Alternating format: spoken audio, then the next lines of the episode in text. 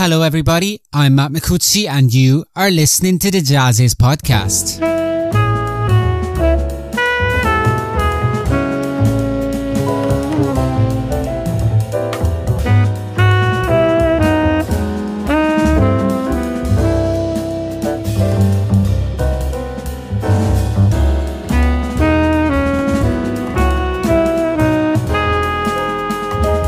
Hello, everybody. JAZZIZ online editor Matt Micucci here, welcoming you to a new episode of our podcast series of conversations with some of the most amazing artists on the jazz and creative music scene today.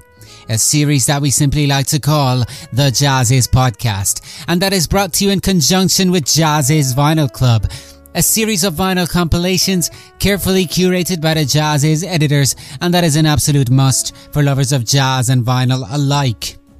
Jakob Dreyer is a musician born in Germany and currently based in New York City. He got started on the piano but switched to bass at age 14, which soon became his primary instrument of choice and through which he forges his unique voice today, including on his first solo project as a bandleader. Songs, Hymns and Ballads is a two-volume endeavour that marks his recording debut as a leader and consists of original compositions performed in a quartet. Some of the songs were written while he lived in Europe, others when he made the move to the United States and many of them retain clear connections with specific geographical locations. In this podcast conversation, we get to know more about this artist on the rise. So fire up an Audio Teeny and listen to the audio waves as they fly through the air.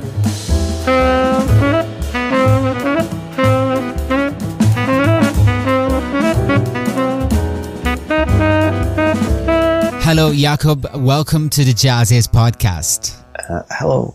Uh, nice to meet you one of the things that I like to do to start off these podcasts is in the past I've just enjoyed collecting memories from the musicians that I've spoken with. And I'd like to begin this conversation in very much the same vein and just to ask you for a childhood memory or an early life memory that really sticks out in your head when you think back to when your musical journey might have started. I feel like uh, um, there's uh, where I'm from they have all those like old churches actually, and they have the church organ, and they had like a open house type of thing, and I could play on the organ, and that was very impressive. So I think that was might have been the point where it started.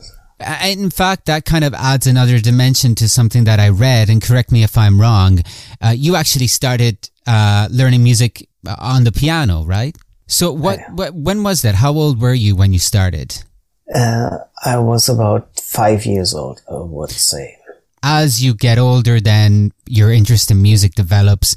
What were you listening to at the time? How did your taste in music gradually begin to, to evolve in those early years of, of learning to play music? Yeah, first, uh, I was more interested in like classical music and like, uh, like simple songs like children's songs and folk songs. And then later I was listening more to blues and rock guitar players, like for example, Jimi Hendrix. Uh, yeah, I think that over the years it gradually changed. And so when did jazz come into the picture? That was much later. Um, uh, when I was around like 14, I think 13, 14, I started playing bass eventually in the, like the school, they had like a jazz band. Then I got more interested in jazz eventually. Talk to me about that transition from the uh, from the piano to the bass because you know there are definitely similarities between the two instruments, but on the other hand, they're also quite different. What was your initial approach to the bass? Uh, first of all, did you start on electric bass? What was this? What was the type of bass that you started on? Uh, electric bass, yeah. Oh, okay. And, and, so, how did you approach it? Again, it's it's there are similarities with the piano, but then again, it's also quite a different instrument. So, do you feel like that background in uh, knowing how to play the piano kind of impacted the way you approached the bass right from the beginning? Yeah, I mean, it definitely helped. Like going back to when I started, like when I played on the church organ, and then I wanted to play the piano, but it's quite different, like the sound. I mean, I like the piano, but I was always kind of um, searching for different instrument, and I was also playing guitar and drums at some point, and always changing around a little bit. Eventually, the bass kind of worked for me, and I feel it's kind of similar to the church organ in a way, like especially electric bass with the amplifier. It has this huge sound, I guess, like uh, low notes. Did you have any musicians that you looked up to, particularly on the bass, but perhaps from other instruments, were kind of important to you in those formative years? Mm, yeah, lots of musicians. For some reason, yeah, Jimi Hendrix was very important for me. Then when I get more into um, jazz, I listen a lot to those uh, Miles Davis recordings, especially like the yeah with the old uh, quintet, the Riverside recordings, and then I had like a, a Charles Mingus was one. Well, the, the musicians that you mentioned, in addition yeah. to being amazing musicians, they also were very charismatic, energetic. Did you find their personalities appealing as much as their music? Uh, well, I, yeah. Of course, I never met them, so I, I don't know. But I like their music definitely, yes. But, you know, it's, it, they're all obviously amazing musicians. Uh, when I think of Jimi Hendrix, though, and I think of like some of your projects, I, I don't I don't really hear so much his influence as much as I hear maybe like more uh, European influences too. So I'm wondering whether there was a little bit of Europe in there as well that maybe gradually you began to be become uh, interested in. Yeah, I mean, yeah, definitely yes. Uh, since I started like playing piano, yeah, a lot of like European classical music, I'd say like especially Bach and from the uh, European, also European jazz musicians like Kenny Wheeler, definitely, and uh, Dave Holland. Yeah, and also, of course, like all the musicians that I met, I think in in Europe. Yeah, exactly. And let's talk about that a little bit because you were born in Germany. You spent uh, some time as well in, in Switzerland too. And, but then you moved to uh, the United States. You moved to New York. Uh, which is kind of a, a, must stop for a lot of a lot of jazz musicians, no matter where they're from. I guess. What was that impact like? Um, yeah, actually, I, I, never lived in Switzerland, although I've been there sometimes. Yeah, I lived a little bit uh, in Sweden and the Netherlands also, and then I, I moved back, and then I moved to uh, New York. Actually, it was nice. I mean, I really like it. Uh, lots of musicians and yeah, I feel really comfortable for some reason in New York. Did you already ha- know people there that helped you get connected with the with the uh, with the music scene, with the club scene? Where were you playing, and what were the audiences like? Were there any notable noticeable differences between the European scene and the uh, the American scene, but more specifically the New York scene? I already knew some people here for sure. Yeah. Also, there are a lot of European jazz musicians here. And, uh, I mean, the scene is definitely, it's, yeah, it's, it's different, but also it's almost like New York has like several different jazz scenes for different types of music. So yeah, it's just, uh, more people like everything you look for, you can kind of find it here. So uh, obviously you've turned heads with your recordings in the past and fa- there's some fascinating sessions there that people can check out. But the one that I wanted to focus on is what I've kind of really been digging uh, over the past while. Songs, hymns and ballads. It, would it be fair to say this is your uh, debut uh, uh, as a band leader as, as far as full length recordings are concerned? Yes, mm-hmm. that's correct. So before we start talk about the music, what what is that like? The experience of getting you know your first recorded project out there as a band leader. It, it, it must be you know a huge deal. Yeah, it's great. Right. And, uh, well, let's talk about it then. Songs, hymns, and ballads. Uh, obviously, there's a concept behind it that I would really love to explore because also, I mean, we should mention, uh, there are two volumes now currently currently out. But but but yeah, the, the the concept behind it is quite fascinating. I wondered whether you'd just like to introduce it for us a little bit and tell us a little bit about it. So the concept is uh, like uh, simple songs with like uh, or let's say like uh, melodies, like simple melodies, almost like yeah. Um, I mean, I've always been like uh, fascinated with like uh, simple melodies, like from folk songs or like uh, church hymns and stuff like that, and jazz ballads. So I wrote a lot of songs like that in the past, and then I just recorded them. I think it's like 17 songs, and they were released in two volumes, and that's, yeah, that's it.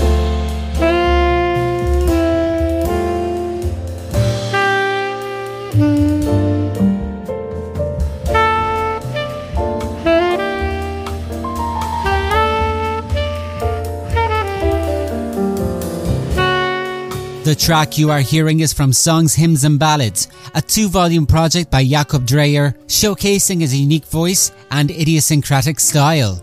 Both volumes are available now and we'll talk about them in the second part of our conversation. But first, I wanted to remind you that if you love jazz and vinyl, you should check out JAZZIZ Vinyl Club, a new series of vinyl compilations carefully curated by the JAZZIZ editors and featuring some of the most exciting jazz artists from yesterday and today that we cover in the print version of JAZZIZ, jazziz.com and these JAZZIZ podcasts. Go to jazziz.com and click on Join Vinyl Club. But for now, back to our conversation with Jakob Dreyer.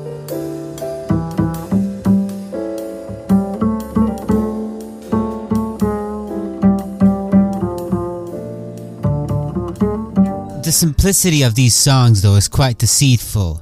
When I think back to what you said earlier in our interview when I asked you about your earliest memory, you immediately thought of your childhood church, where you first maybe uh, remember awakening to the beauty of music.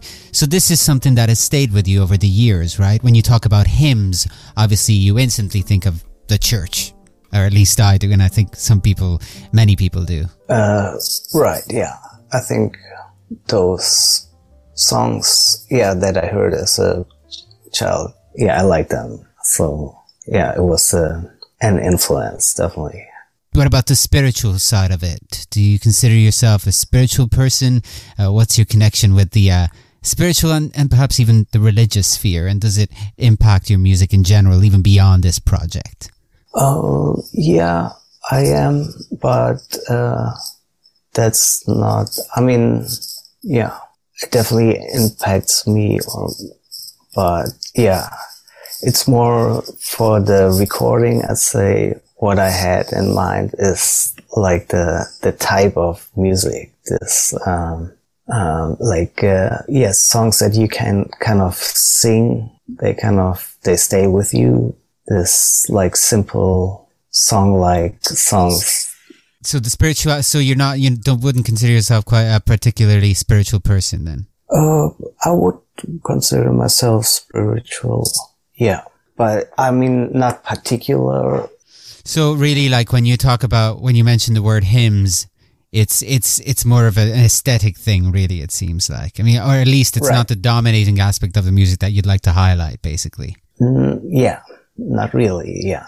That's not Okay, we talked about the, the deceitful simplicity of your music, which you then like to expand on, of course, with creativity, a lot of which is spontaneous creativity too, uh, free, uh, improvisational, and, and and all that good stuff, you know. But how do you come up with those initial, you know, s- simple ideas?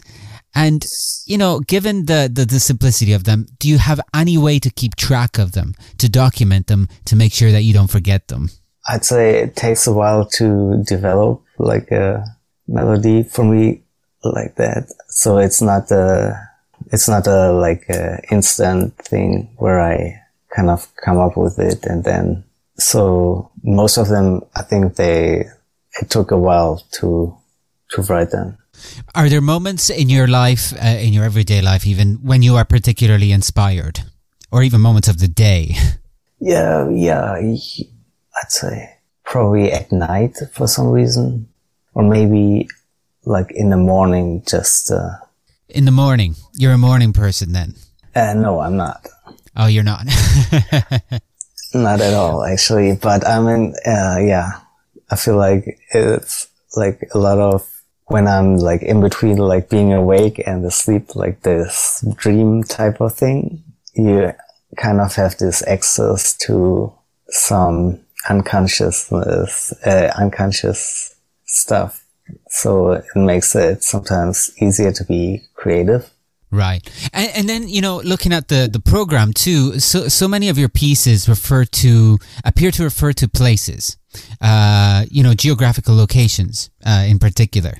So, uh, do you view these compositions as a way to kind of re-evoke the emotions that you felt about these places that you were perhaps in at some moment in your life?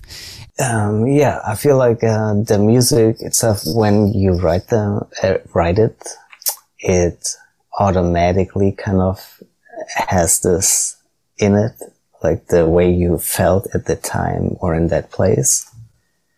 Sometimes I have like, uh, it's not easy for me to come up with a good title. So when I just think back of the time when I wrote it or where I was, I kind of, yeah, I feel like that's very, it's a good way to name the songs.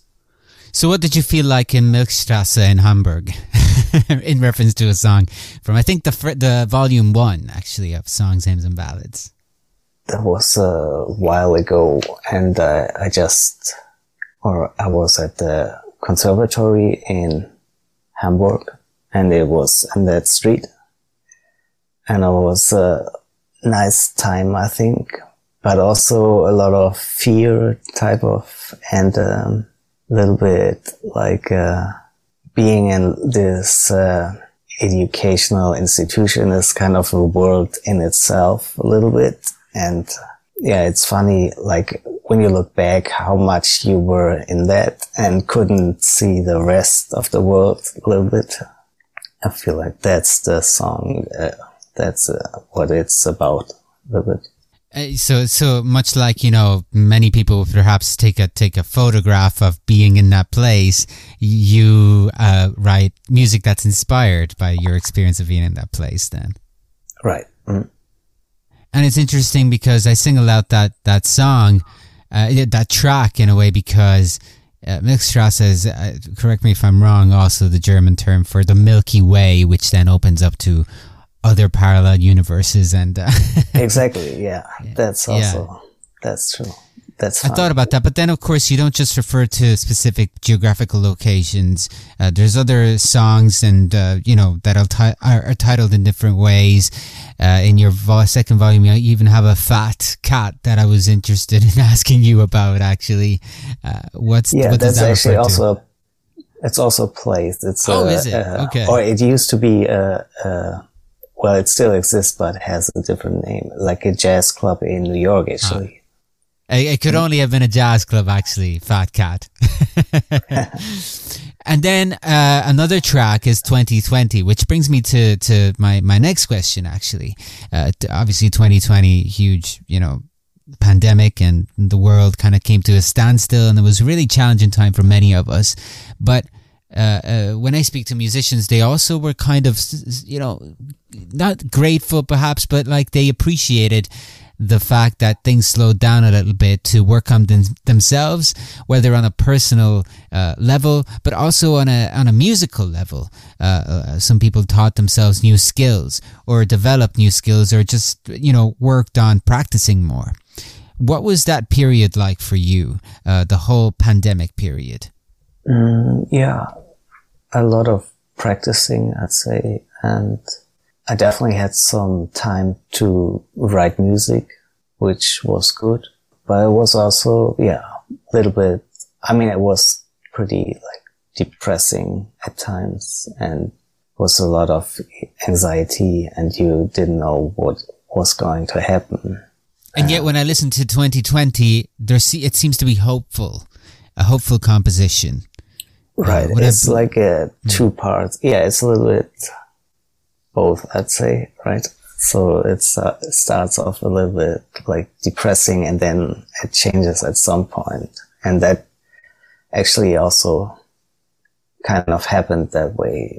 I, I feel like, and then, yeah, first, first it was pretty dark and then at some point it kind of changed Jakob, I'm I'm curious now. What uh, you know, let beyond music, what are other things that inspire you? Like uh, we talked about geography, but what are the things that you like to do outside of music when you're not playing music to maybe, you know, recharge the, those batteries and to kind of uh, seek inspiration somewhere else? I like uh, I like to go to museums. There are a lot of them in New York, and then I like uh, sports actually. For example, I, I like to play tennis for some reason.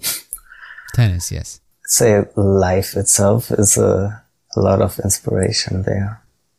And life itself. And what is life like now that, uh, you know, you've released these two volumes. And first of all, one of the questions that I have failed to ask you is: Was there any particular reason why it was released as two separate volumes? Was it just a volume of, uh, no pun intended, uh, the amount of compositions that you wanted to release as part of this project? And do you see it continuing? Will there be a third volume to follow? Yeah, so the reason was, in fact, it was uh, too many songs to put it on one recording. So we decided to release it in two volumes. Um, I'm not planning on doing a third volume. I think this is all the compositions that I had in this type of music. So the next recording will probably be something else. Can you talk to me about the musicians in this project? Yeah, they're all fantastic musicians, of course.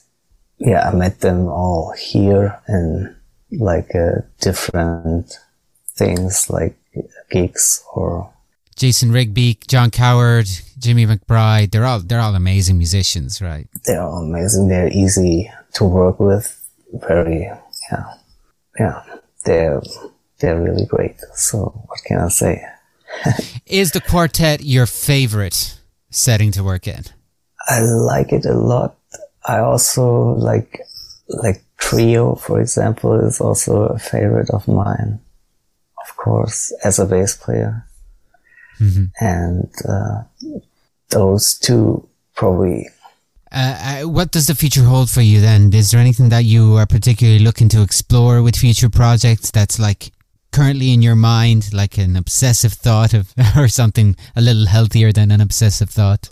Yeah, I have a, yeah, I have more like songs that I want to record at some point and probably it will be the quartet again because yeah the type of yeah music it works the best i guess.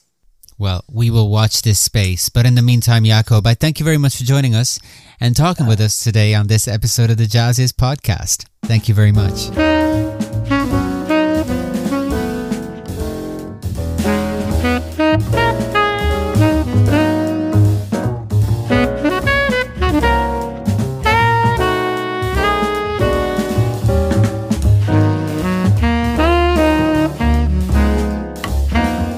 hope you enjoyed my conversation with Jakob Dreyer. Both volumes of his Songs, Hymns and Ballads project are available now.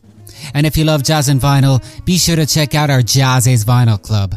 Join the club and we will send you four premium limited edition color vinyl albums mailed directly to you. Just go to jazziz.com and click on Join Vinyl Club for more. And as music from songs, hymns and ballads plays us out, I encourage you to keep an eye out for more JAZZIZ podcasts, our print magazine, and other great content available to you on our regularly updated website, jazziz.com. And if you like what you see, you can always subscribe for more. Till the next time, this is Matt Micucci signing off. See you soon.